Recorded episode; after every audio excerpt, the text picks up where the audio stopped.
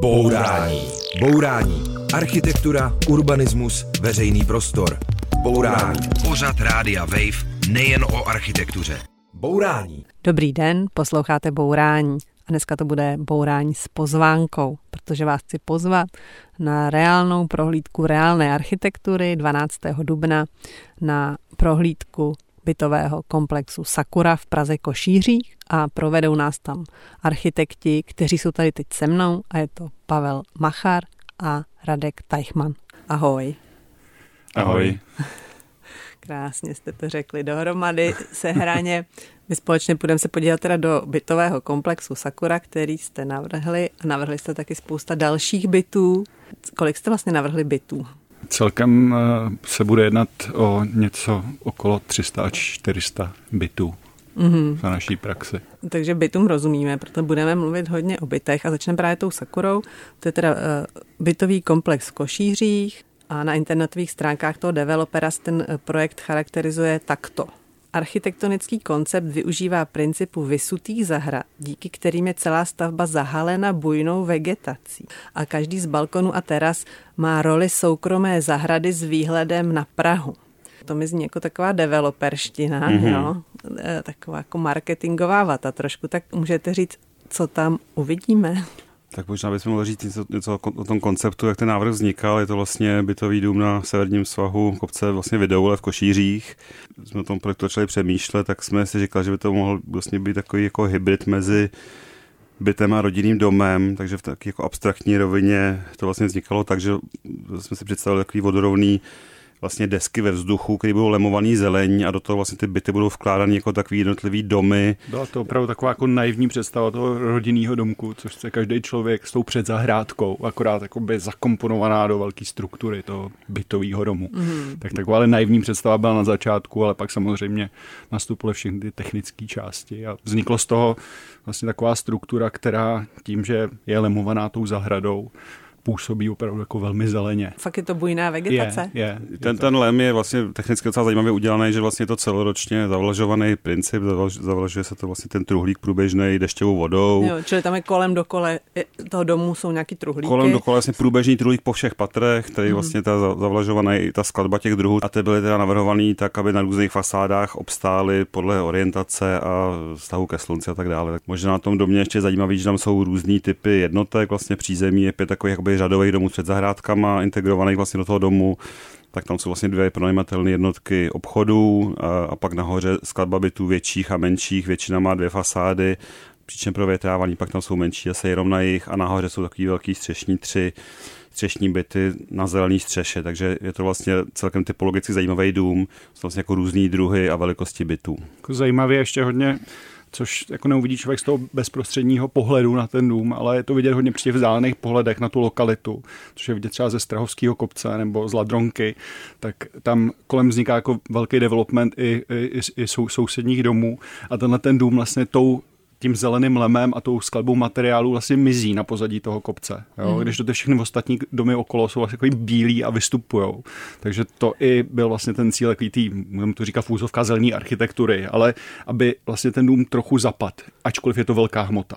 Takže zelená Sakura se ztrácí v zeleni a my se tam půjdeme podívat 12. dubna v 6 hodin sraz je na zastávce autobusu Průchova, jede tam autobus Anděla a vlastně tu procházku pořádá Bourání spolu s Centrem architektury a městského plánování s Kempem. Je to vlastně doprovodný program k jejich výstavě Domy a byty, která je v Kempu do konce dubna. No a všechno potřebné uvidíte na stránkách Kempu nebo na sítích Kempu a taky na sítích Rádia Wave, tak to sledujte.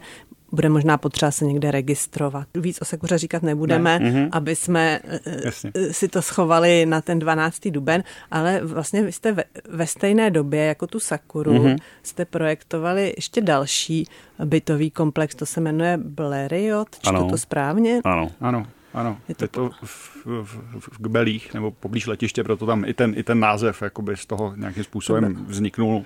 Ale to byl letec, že jo? Ano. Je to vlastně soubor 3 bytových domů, je to z hlediska standardu a ceny nebo nákladů níže posazený projekt než Sakura. Je to architektura taková, řekl bych, věcná, racionální ale my jsme se snažili i v této kategorii dostupnější developerské výstavby dosáhnout něčeho, co se nemusíme stydět a co věříme, že poskytuje kvalitní bydlení. To by mě právě zajímalo, jo? Mm-hmm. Ta Sakura, kterou my vidíme, to je opravdu, jako dá se říct, luxusní bydlení. Standardní. Mm-hmm. Tohle je takové jakoby normální pro nějaké tak ty středně příjmové obyvatele Prahy. Víte prodejní ceny? Nebo? Já si myslím, že v té době to bylo 80 000 za metr, ale už je to samozřejmě nějaká doba. Blériot, no. A Sakura byla 100+, ale to už je taky pár let zpátky. Nějaká doba, no. Ty ceny se posunuly. A já myslím, že ten jakoby hlavní rozdíl, když se podívám jako na půdorys toho domu jako takovej, tak ta racionalita tam vždycky musí být, jako speciálně u té výstavby. A ta kvalita těch dispozičních řešení, těch bytů, tam jako nutně musí být u obou dvou projektů, u toho nadstandardu i u toho standardu. A to my vlastně vždycky řešíme úplně stejně. Tam ten rozdíl je potom samozřejmě v metrech čtverečních. Jakoby nadstandardní byty znamená víc metrů čtvereční, u malého bytu to člověk musí zkompaktnit, ale racionalita konstrukce zůstává stejná. A kde se jakoby šetří ty peníze, jsou potom zase na finálních materiálech. Jakoby. To mě právě hrozně zajímá, tak pojďme to ještě trošku víc rozebrat. Když se staví dům, tak ty jsi to, Radku, říkal, že tam vlastně i v levném, i ve drahém domě musí být to stejné víceméně. A na čem se teda dá ušetřit? Ty jsi říkala, že na metrech čtverečních vlastně v tom Blériotu jsou ty byty jako poměrně malé, mají poměrně malé místnosti. Jak to třeba skládáte, aby to ještě byl jako pohodlný byt, ale aby nebyl drahý? Tak to je jakoby i podle mě plošný trend v tom developmentu, že všechny ty byty se obecně zmenšují. No, že asi před několika lety ty byty všechny byly o něco větší. Teďka každý chce mít jako 3+1, mít dvě ložnice, aby tam mohl prostě mít svoji rodinu, ale ty byty se musí nutně zmenšit, protože ty náklady rostou, aby si to člověk mohl dovolit, ale ta kompozice a ta racionalita prostě zůstává pořád stejná. Jo? A myslím, že ta velikost toho bytu tak může být kolem nějakých třeba 60 metrů až 70 metrů čtvereční 3+1. A vy máte zrovna v tom Blériotu vlastně propojené obýváky s kuchyněma, je to tak? Ano. To se mi zdá, že to je takový jako obvyklý způsob, jak se šetří prostor v poslední době. Myslím, že to je i zároveň životní styl, který už dneska většina lidí spíš vyžaduje nebo žije, že vaření a žití kolem kuchyňského stolu často bývá vlastně srdcem té rodiny. Takže v naší praxi, nebo i když děláme rodinné domy nebo nějaké vily, tak ten požadavek na oddělenou kuchyň dost mizí. Takže mě přijde, že v tomhle tom došlo k nějakému posunu a lidi jsou takhle zvyklí žít. A jak to má být takováhle místnost velká, aby to ještě bylo pohodlné třeba pro čtyřčlennou rodinu? To je dobrá otázka. Já myslím, že tak menší 35 metrů čtvereční, už je to jako hrana, aby se tam vešlo obývá kuchyní, jídelna, tak 35 metrů plus, aby se tam dalo fungovat, podle mého názoru. A takže na čem se ten prostor dá ušetřit, nebo spíš na čem vy ho šetříte? Máte nějaký triky? V obecní rovině to určitě minimalizace těch komunikačních prostor a maximalizace prostor těch, v kterých člověk žije, to znamená těch pobytových, jak pokojů, tak těch obýváků a co nejméně mít pro chodby a takový obslužný prostory. Což člověk pozná dost často u těch jakoby špatných projektů, že na první pohled vidím, že ta dispozice je špatně, že tam mám dlouhou chodbu, která má prostě 12 metrů čtvereční a já vím, že kvůli tomu jsem musel udělat obývák jakoby jenom 20 metrový. A tam pak ještě jedna věc, zase u tady toho konkrétního domu, tam jsou velký lodžie, které vlastně vykousnou kus toho bytu. Tak v čem je výhoda lodžie oproti balkónu? My máme lodžie radši, protože je to přece jako útulnější. Oni jsou to tady spíš takový předsazený konzoly, které jsou pak sloupama vynesený, to znamená, je to něco mezi lodží, jakým průběžným balkónem. Nicméně člověk se z naší zkušenosti cítí v lodži jako útulnější, to je podstatě jako venkovní místnost, spíš než na balkónu, který je vlastně taky jako vytrčená konzola do prostoru. Pak lidi se začne dávat taky ty různý rákosí a obkládat to věcma, protože právě reagují na tu neútulnost té věci, takže zrovna si myslíme, že u toho Blériotu to je jakoby relativně hodně jako hluboký a na celou šířku místnosti proporčně navržený lodžie tomu bydlení dává nějaký další rozměr a je to asi jeden z důvodů, proč tam lidi mají rádi. Jako tam, kde se utrácelo trošku více, než by se u standardního projektu. Právě jak to vychází jako ekonomicky, že to vlastně ukousne kus toho bytu. Někteří developeři jdou cestou jako absolutní maximalizace zisku, což s tím jsme se taky setkali, kdy vlastně mají i spočítaný, jak říkáš správně, že ta loď je vlastně jako pro ně dražší. Radši vlastně tu hmotu nafouknou na to maximum a pak vlastně vytrčou ty balkony ven, ale my si nemyslíme, že ta maximalizace zisku má být to hlavní kritérium při výstavbě bydlení, i když je na prodej, a snažíme se spolupracovat s developerma, který mají prostě přemýšlejí i o tom, co postaví a nejenom o tom, kolik na tom vydělají. Takže to je určitě kritérium, který je pro tu práci jak naší, tak pro ten výsledek poměrně podstatný. Mm-hmm. Bourání s Karolínou Vránkovou na Rádiu Wave. Sloucháte Bourání a povídáme si s architekty Pavlem Macharem a Radkem Teichmanem a mluvili jsme o budování bytových komplexů pro developery a mluvili jsme o jednom konkrétním, který vy jste dokončili, dokonce jste za něj dostali i cenu v rámci České ceny za architekturu a prostě je to příklad takového dobrého bytového komplexu, jmenuje se Blériot, je v Letňanech nebo u letiště Kbely. Jsou to asi 4patrové domy? Ano. 150 bytů a ty spodní byty mají zahrádky. A já si vždycky říkám, jak se vlastně na těch zahrádkách žije těm lidem, když mají nad sebou ty sousedy, kterým závidí tu zahrádku. Tam to trošku souvisí s tou debatou, co změnilo těch předsuzených lodžích, že ta vlastně v tomto domě je i v tom přízemí, to znamená první těch 2,5 metru té zahrádky vlastně soukromí, že tam já vlastně sedím pod tou deskou a nade mnou mě nikdo jako nevidí, takže nějaká míra intimity tam je zachovaná.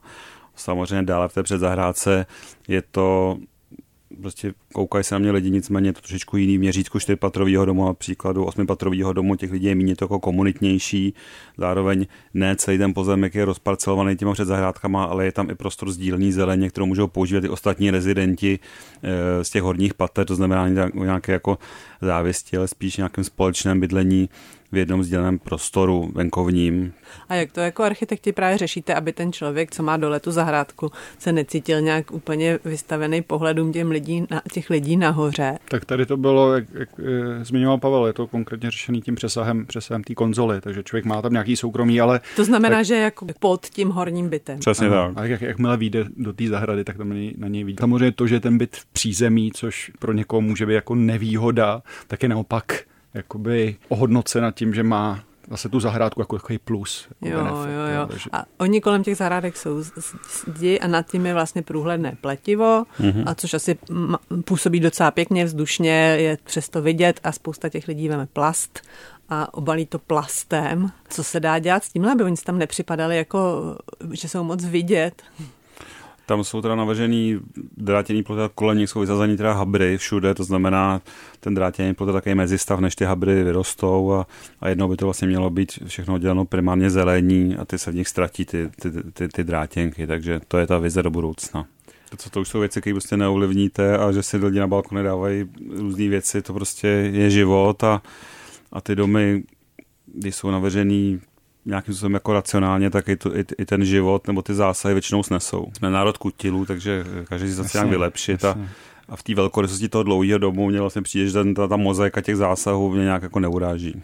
Vy jste tolerantní architekti. Ne, myslím, že i na Sakuře tam někdo vytrhal tu zahradu a nasázel se tam rajčata, jako místo té flory, která tam... S těma tyčema, spirálovými, mám tomu fandíme. Tak proč ne, no. Vy s těma developerama se snažíte nějak dohodnout, říkali jste, že se jim snažíte prostě vysvětlit, co je opravdu jako potřeba pro kvalitu toho bydlení. Tak co to je? Co je něco, z čeho prostě nechcete uhnout, nebo co je důležitý pro kvalitu bydlení? Čím jednodušší otázka, tím těžší odpověď. Je to asi složitý. Já myslím, že to dispoziční řešení, to, jak ten dům jak ten byt je navržený z hlediska provozu, proporce místností, to je něco, co už se pak v tom bytě těžko mění. Takže ta dobrá dispozice, prostě dobře promyšlený byt, je vlastně asi základ kvalitního bytu, ať je to kdekoliv a na tom by se šetřit nemělo, tam je potřeba prostě to nechat navrhnout dobře, stavit na tím nějaký čas a vytvořit něco, co prostě funguje v čase a není to dispozice, kterou že z toho bytu se nastěhuji, musím se najmout dalšího architekta, který mi ten byt změní, ale prostě já se ho vlastně zařídím a bydlím, takže asi tak. A dobrá dispozice je teda ne moc chodeb. Já se jako představuji úplně v nějakým jako jednoduchým, představám vstupní halu do bytu, na který je navázaný nějaký úložný prostory, pak mám oddělenou část soukromou, kde mám ložnice a část tou veřejnou nebo jakoby ten obytný prostor. A není to tak, že procházím kolem ložnic všech těch skladových prostor, až se dostanu do obýváku. Ale je to prostě jako racionálně vstupní hala, obývák a zvlášť ložnice. Takže když mi přijde návštěva, tak třeba nemusí mít na záchod ke mně do ložnice, ale jde prostě skrz halu, prostě do obýváku. Dobrý, tak je přemýšlet o různých prostorách typu vestavení skříně už té dispozice na začátku, to znamená, že tam chodbu, kam pak vložím skříně, nemůžu kolem ní projít, ale už tam vymyšlená nika, kam já ji vlastně jenom jako vestavím. My už typicky vždycky kreslíme s zařízením, protože to vlastně nejsou jako holý prostor, někdo v nich bude bydlet, takže vlastně přemýšlet o tom, jak kdyby tam člověk bydlel sám, jak by si to udělal, aby to bylo co nejpraktičtější. Mm-hmm. A to se vám podaří, i když teda máte ten omezený rozpočet a musíte tam naskládat těch bytů hodně? Já myslím, že ta dispozice jako to není o tom rozpočtu. Ty byty můžou být malý, ale pořád můžou být jako funkční a praktický. No, tam nebo ano, můžou být jakoby drahý a hrozně blbý, ale myslím, že ta dispozice není ani o tom rozpočtu. Ty velikosti místností ano, jo, ale ta racionalita není daná úplně tou velikostí té místnosti. Viděli jste někdy v poslední době někde nějaký strašně drahej blbej byt? Nemusíte jmenovat. Ne, občas tam klienti posílají třeba i poptávku na jako interiérový projekty, který my děláme míň a občas se divíme, jak u těch i nadstandardních projektů jsou ty dispozice neúplně dobře vymyšlení, tam spousta rohů a stoupaček, kdy tam vznikly dodatečně, jak tam jsou různý jako zuby a je to, vypadá to pak člověk, když rekonstruuje byt, přitom ten byt je novej, takže to se děje, ale jmenovat asi nebudem. Vy jste říkali, že abyste nemuseli dělat takovéhle věci, tak pracujete s hodnými developery. Jak se pozná hodný developer? To je ve vtipu řečeno, už jsme to tady naťukávali, někteří developeři prostě chtějí maximalizovat zisk jednoznačně a jim tak trošku jedno, co vlastně staví, tak my se snažíme spolupracovat, nebo oslovují nás developeři, který jako nerezignují na to, co bude tím výsledkem a není to vlastně jediný kritérium, ale tam je kritérium postavit prostředí, který je kvalitní, který má jako trvanlivost, tak který se nemusí stydět a to jsou ty hodní. No, spíš my jsme to jako definovali možná ještě jako takový, jako že mají vztah k té architektuře. Dost lidí už teďka jako má určitou erudici v tom oboru, i když to je jako laický nějaký povědomí, ale mají tomu takový větší vztah a tak to se nám samozřejmě líbí, když ten člověk vlastně chce vybudovat něco, který si pak řekne, tohle jsem vybudoval, tohle za mnou stojí, i jako developer, nejenom jako architekt, ale já jsem na tom jakoby pracoval. Tak s takovýma lidma se samozřejmě dělá daleko lépe, než se člověkem, který se kouká do Excelový tabulky a když mu tam jako něco nevychází, tak klidně to zbouráme, tady to uděláme jinak. Ten architekt má pak jako v podstatě jednodušší práci, když pracuje s takovými lidmi. No a ty srdcaři, když pak vidějí ty tabulky a ty rozpočty, tak chtějí pořád ještě dobrou architekturu, když vidí, že by to bylo dražší. Ta ekonomika je prostě pořád alfa omega. To jako jakýkoliv podnikání prostě bez toho nejde dělat, člověk to musí mít dobře spočítaný. To prostředí je v naší republice nesmírně těžký skrze x problémů s legislativou, takže dělat developera je opravdu podnikání jako každý jiný a člověk to musí mít spočítaný. Jo.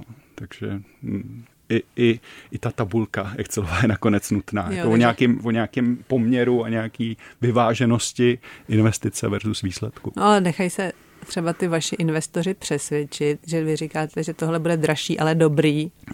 Většinou ano a samozřejmě někdy se třeba ke konci těch projektů stává, že se na něco je potřeba šetřit a pak se udělají nějaké alternativní řešení nebo nějaký kompromis a snažíme se z toho nějak víc ctí. Samozřejmě nemůžeme asi si myslet, že to je jako úplná romantika a vlastně ten výsledek je z hlediska financí jedno, tak to nefunguje. Je to prostě o nějaký rovnováze a někdo ten zisk úplně maximalizuje a někdo se snaží ho mít přiměřený a vytvořit něco kvalitního. A máte třeba nějaký příklad něčeho, co jste si prosadili? Tak například ta Sakura, když to vlastně vznikalo nějakou vyzvanou soutěží, kdy i v tom návrhu v té studii, která už je dneska 5-6 let stará, tak když se podíváte na tu vizualizaci původně, a to, jak ten dům je postavený, tam v podstatě nepoznáte rozdíl, tak to určitě bylo věc, která byla velmi nadstandardní, vlastně se dotáhla po toho původního konceptu, takže tam jako celek vlastně těch kompromisů bylo minimum. A kdo je váš nejhodnější developer? Já to taky nedokážu jako odpovědět na tohleto. Kdo má nejradši architekturu? Já jsem na stránkách jednoho našeho dalšího developera firmy Vertu.cz jsem našla toto. Milujeme architekturu a věříme v její potenciál zlepšovat kvalitu našich životů i úroveň celé společnosti. Tak to zní jako úplný ideál pro architekta. Tento klient je jako jeden z těch, který jsem zmiňoval předtím, jsou erudovaný, mají erudici prostě v té architektuře, to je jejich koníček, zajímají se o zahraniční architekturu. Tak, a kdo to je? Jméno? Nebo třeba aspoň typově, já nevím, jestli to je tajný. Je to mladý člověk, který vlastně podnikal v jiném oboru, teď jako vlastně se přesouvá do developmentu, protože získal nějaký prostředky historicky a zakládá vlastně novou developerskou společnost, architektura ho baví, je to jeho hobby, není tam myšlení jenom o zisku, ale o té kvalitě, takže... No, a chci, aby to bylo kvalitní. A já když to sleduju fakt tak zpovzdálí, jenom jako novinářka, tak si mi zdá, že takových lidí je víc, protože to investování do nemovitostí je jako momentálně výhodné a přitahuje lidi, kteří si vydělali peníze a chtějí nějakým způsobem teda zúročit. Tak myslíte, že těch hodných developerů nějak přibývá nebo obrací se jich na vás víc? Já si myslím, že obecně povědomí o architektuře se zlepšuje ve společnosti a čím víc bude takovýchto možná menších developerů zaměřených na ten výsledek, často si třeba i kus té nemovitosti nechají, nebo tam budou bydlet, nebo část budou mít jako nájemní bydlení. Tam se úplně mění pak právě to přemýšlení o tom budování té nemovitosti, že to není jenom ta čistá spekulace, ale je tam nějaký jako hlubší vztah a to je něco, co pro architekturu bude jenom dobře. No tak to zní optimisticky. Bourání. Demolice nesmyslů. S Karolínou Vránkovou na Rádiu Wave. Posloucháte Bourání a povídáme si s architekty Pavlem Macharem a Radkem Teichmanem z kanceláře Machar a Teichman, ale taky Jestico Whiles, protože vy jste dlouhou dobu vystupovali pod tady tím názvem Jestico Whiles, což je kancelář v Londýně a vy jste dělali pražskou pobočku. Tak jak se to přihodilo? My jsme nakonec vystupovali, ale po škole jsme tam nastoupili vlastně zároveň s Pavlem. A jak? Ještě při škole. Při škole jsme vlastně pracovali. Pobočku tam byla jako na brigádě. A jednou v bufetu jsme seděli na stavárně a neměli jsme peníze, hledali jsme práci a ona byla nejblíž, tak nám to řekla. Tak se nám postupně nastoupili oba dva ve režimu takový brigády při škole. A jako v Praze nebo v Londýně? V Praze. Seděli jsme na Černém mostě a klikali jsme nějaký bytový domy do Londýna, takový jako ve režimu nějakých projektantů. A pak těsně před diplomem jsme připravovali soutěž pro jednoho developera na Slovensko a tu jsme vyhráli, tu jsme se dozvěděli po tom, co jsme dokončovali diplom a nastoupili jsme teda hnedka do plného procesu s tím, že jsme vyhráli soutěž na bytový projekt do Bratislavy a ten jsme začali realizovat. A pod hlavičkou? Pod hlavičkou. My jsme tam byli 10 let vlastně zaměstnaní a byla to taková zajímavá zkušenost z hlediska, tohle se člověk naučil po té organizační stránce, jak funguje firma i zahraničí, jak komunikovat v angličtině, nějaký standardy nastavit na kreslení, prostě ten běžný provoz, okoukat, to bylo jako velmi zajímavý. Plus tam byl poměrně velký prostor pro kreativitu i mladých lidí po škole. Nebyla to tak jako sešněrovaná firma jako egem nějakých majitelů, ale bylo tam poměrně jako demokratický řízení těch projektů a i takhle... Velmi záhy jsme se dostali k relativně hodně velkému projektu, který jsme si prošli a dalo nám to obrovský zkušenost. No ono to právě zní vlastně hrozně dobře, že to je jako spousta příležitostí, britský plán, cesty do Londýna. Britský plán, ne. Ten byl český, cesty do Londýna občas byly, ale nebylo to nějaká jako práce v jako obrovské korporaci. I ta londýnská pobočka vlastně byla takový rodinný podnik, jakože to, jakkoliv to mělo 100 lidí, tak to drželo pořád takový rodinný charakter. Jsme se ze studentů vlastně vypracovali až do pozice, v češtině to jako partner firmy a to trvalo nějakých těch 10-11 let. A co jste jako Jestico a Whiles navrhli? Začínalo to tím projektem Parkville do Bratislavy. A ten stojí? Ten stojí. Získal, myslím, slovenskou cenu za architekturu. Jo. No, stav baroku. Byl to taky takový nadstandardní projekt i na tu dobu, že to byla asi vila domy na Bratislavských Vinohradech a dodnes to, myslím, stojí. Jo, funguje to. A co dál? Dělali jsme hotely hodně do zahraničí, dělali se hotely do Chorvatska, dělali jsme projekty do Indie dokonce, dělali jsme nějaký multiplexy a hotely do Indie, takže byly to čas od času velký projekty a do toho se kombinovaly i menší tady lokální. A proč jste odešli? Jak říkal Radek, tak ten profesní život se člověku nějak vyvíjí a samozřejmě, když je člověk v zaměstnaneckém poměru, tak tomu dává maximum v té dané situaci, nicméně, jak chce člověk pak jako růst a budovat třeba nějakou svoji vlastní značku, tak jak to v té profesi bývá, tak ten dlouhodobější cíl je založit si svoji kancelář a vystupovat pod svým jménem, tak to byl logický krok, bych řekl. Sešli se nějak impulzy a jelikož jsme s Pavlem vlastně od těch studií se znali a pracovali a vzájemně nám nějaká spolupráce vyhovuje, tak jsme se rozhodli do toho vstoupit a začít si budovat vlastní firmu. A jak dlouho budete vlastní firmu? 5 let? 6 let? Je to možná 6. No, to bude 6 dubnů. Asi to bude 6. No, utíká. A dobrý? Myslím, že to funguje velmi dobře. Baví nás to. Jo, a baví vás to spolu pořád? Jste spolu vlastně od školy. Jo, ano.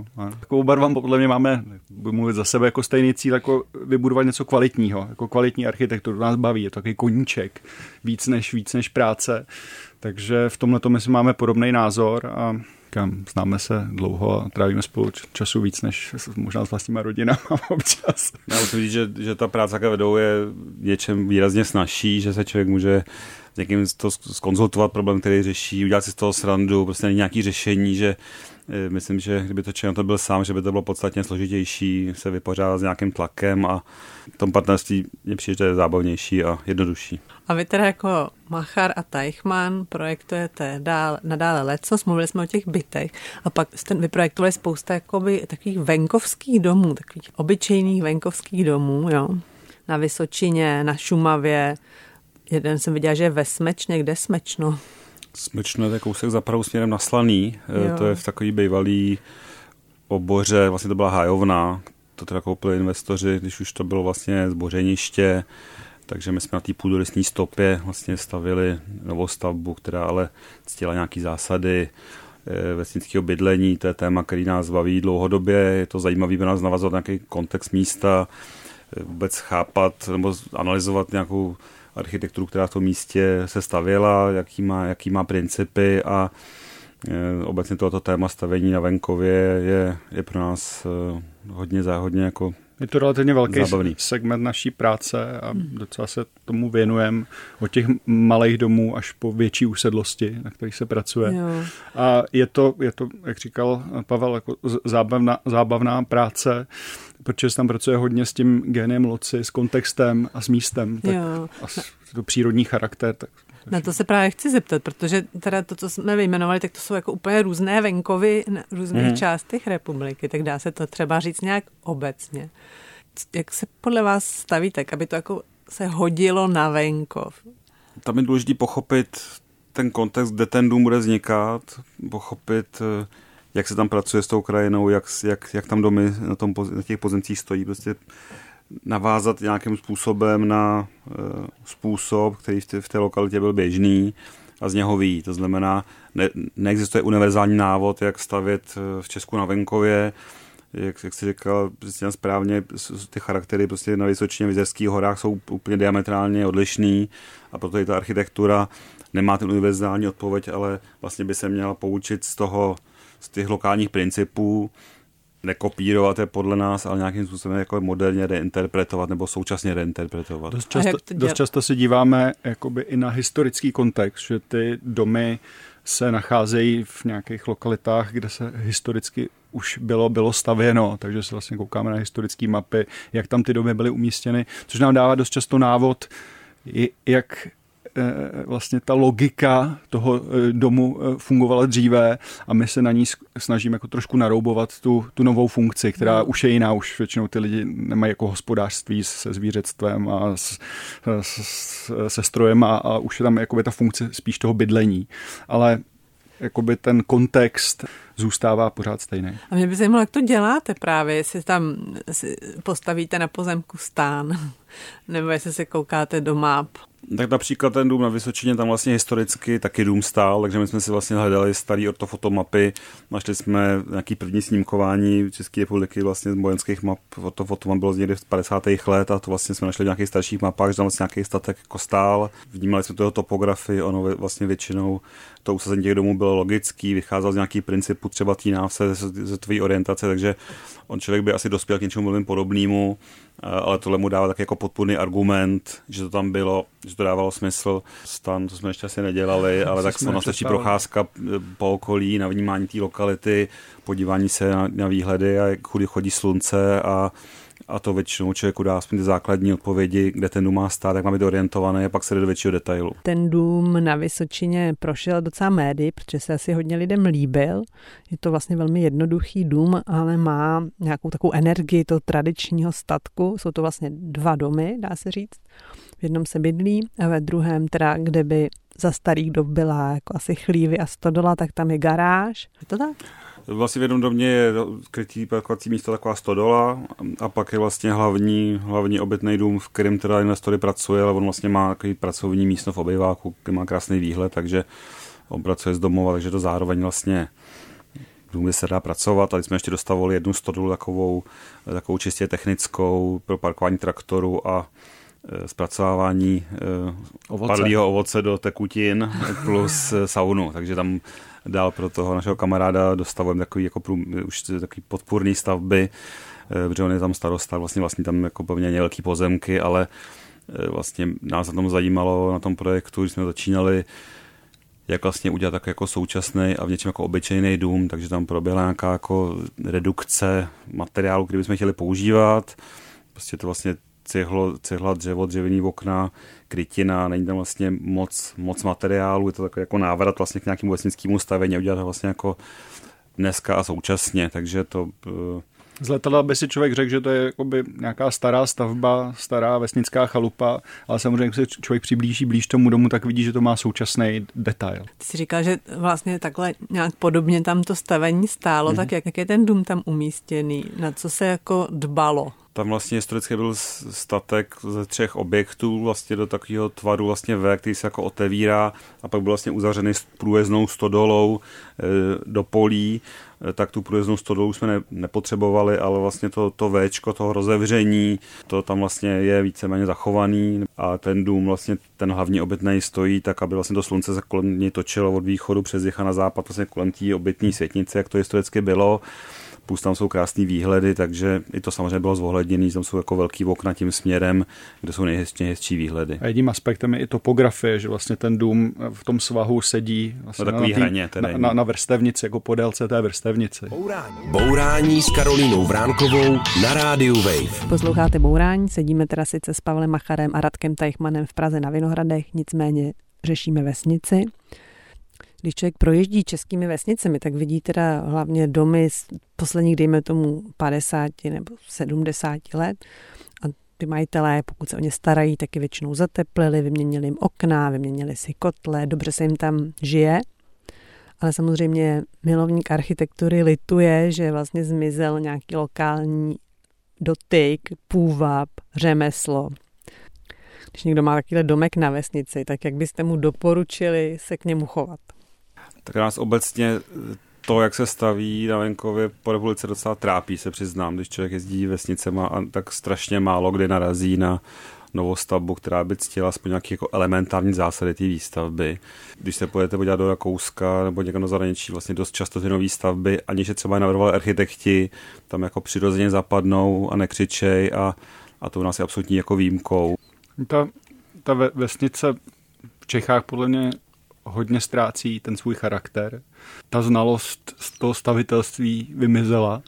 Už jsme to zmiňovali v předchozím vstupu, že dřív asi nebyl potřeba architekt, aby stavil vesnický dům. To si tam každý stavil sám a věděl, jak to staví ten jeho soused a vlastně víceméně to dělali podobně a tím drželi ten charakter té zástavby a fungovaly tam ty základní principy, světové strany, tudy potřebuju vyjet na pole. Tak to jakoby vznikalo.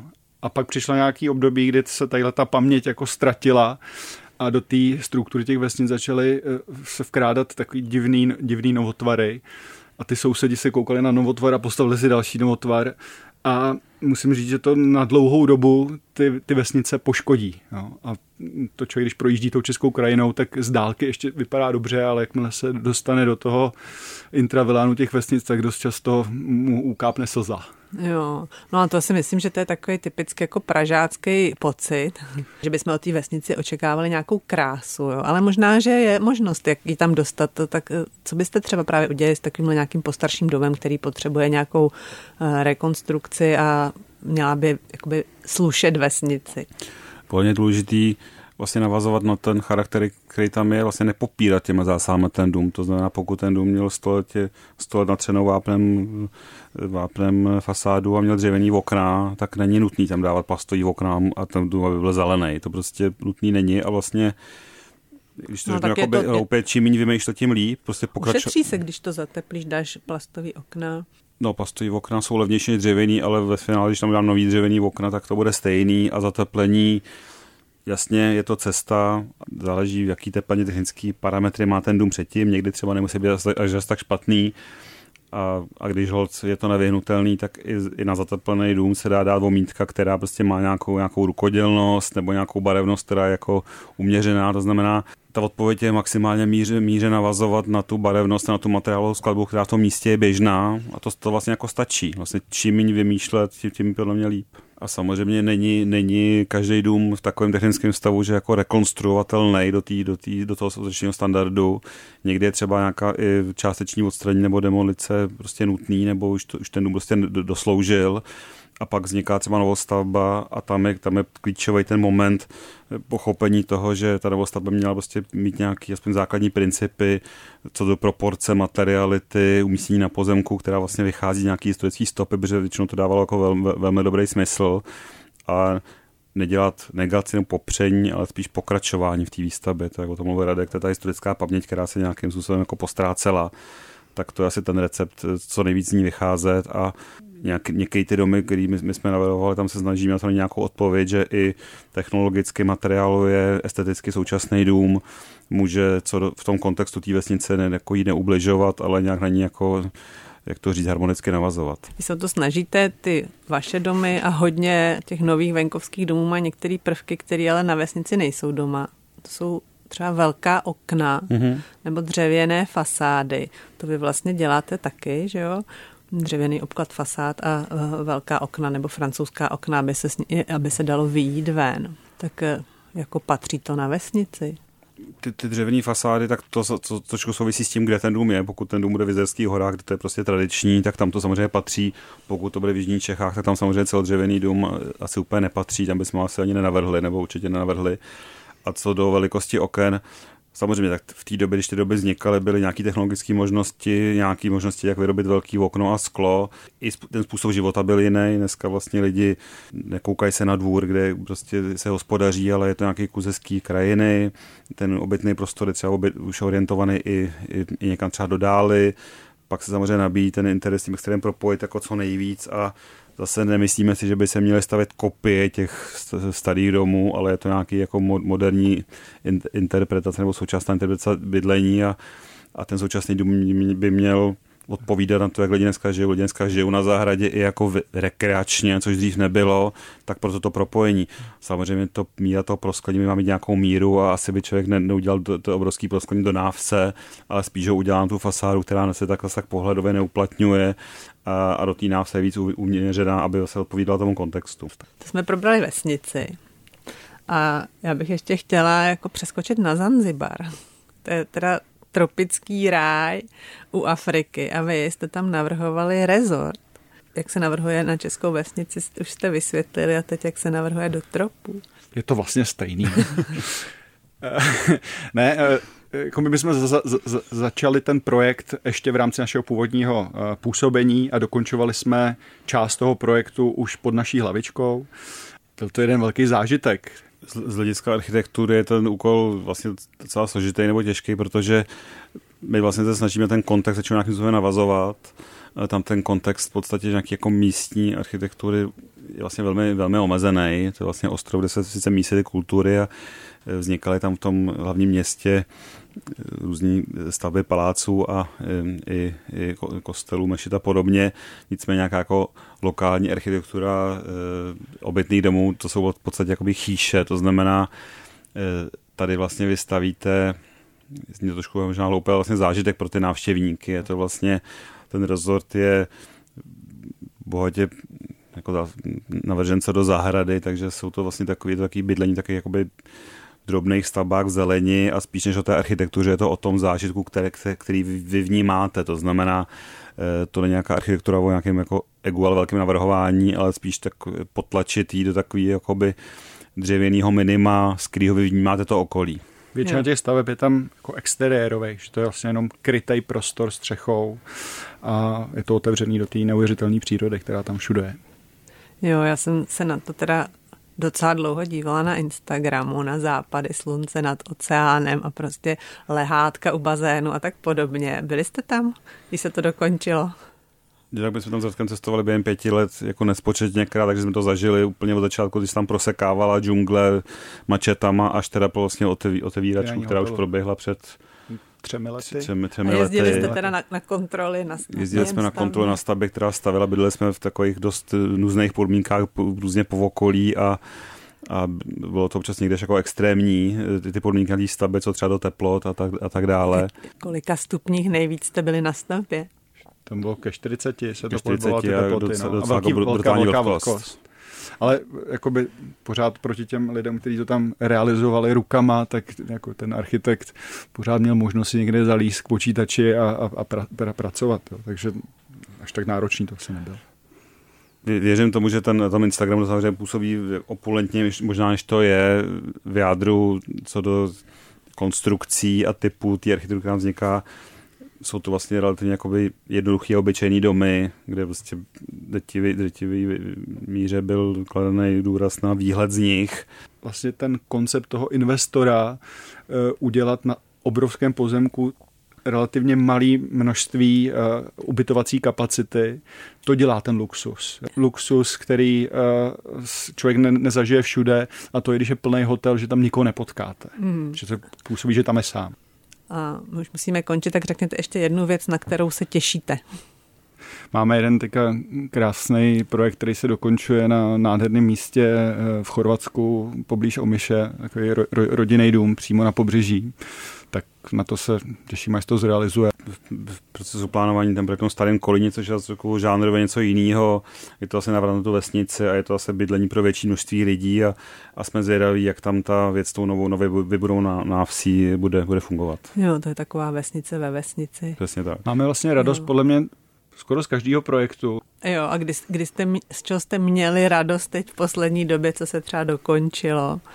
V Karlových Varech jsme dokončili jeden takový pěkný rodinný dům zasazený do svahu. Ještě není nafocený, ale z toho máme radost a ještě podobně veliký dům tady v Praze. Taky ještě. A máme radost, že z toho pak investor má hlavně radost. Přesně tak. Jo, takže to je spousta radosti. A ještě máte z něčeho radost mimo architekturu. Z cyklistiky, ne? A z běžek. Jo, z běžek. Takže teď jste měli radost z běžek a teď budete mít radost z cyklistiky. A jezdíte spolu na kolo? Někdy jo. Jezdíme s lidma z kanceláře, jsme měli pár jako výjížděk z kanceláří, takže to bylo fajn. Tak to je krásný. Tak já vám přeju hrozně moc radosti. To byli Pavel Machar a Radek Teichman z ateliéru Machar Teichman, který staví od Vysočiny až po Zanzibar a který taky stavili v Praze v Košířích a vezmou nás na procházku nebo na prohlídku tohoto bytového komplexu, který se jmenuje Sakura. Tak díky, že jste přišli, no a těšíme se do Sakury. Ahoj. Ahoj, díky za pozvání. Ahoj, děkujem. A já se loučím i s posluchači. Doražte do Sakury 12. dubna v 18 hodin na zastávce autobusu Průchova a sledujte prosím sítě Kempu a Waveu. Na stránkách Kempu bude možná nutné se zaregistrovat. No a taky poslouchejte Bourání. Naschledanou. Nemáš nikdy dost Bourání? Poslouchej náš podcast a bourej kdykoliv a kdekoliv. Přihlas se k odběru podcastu na wave.cz/podcasty.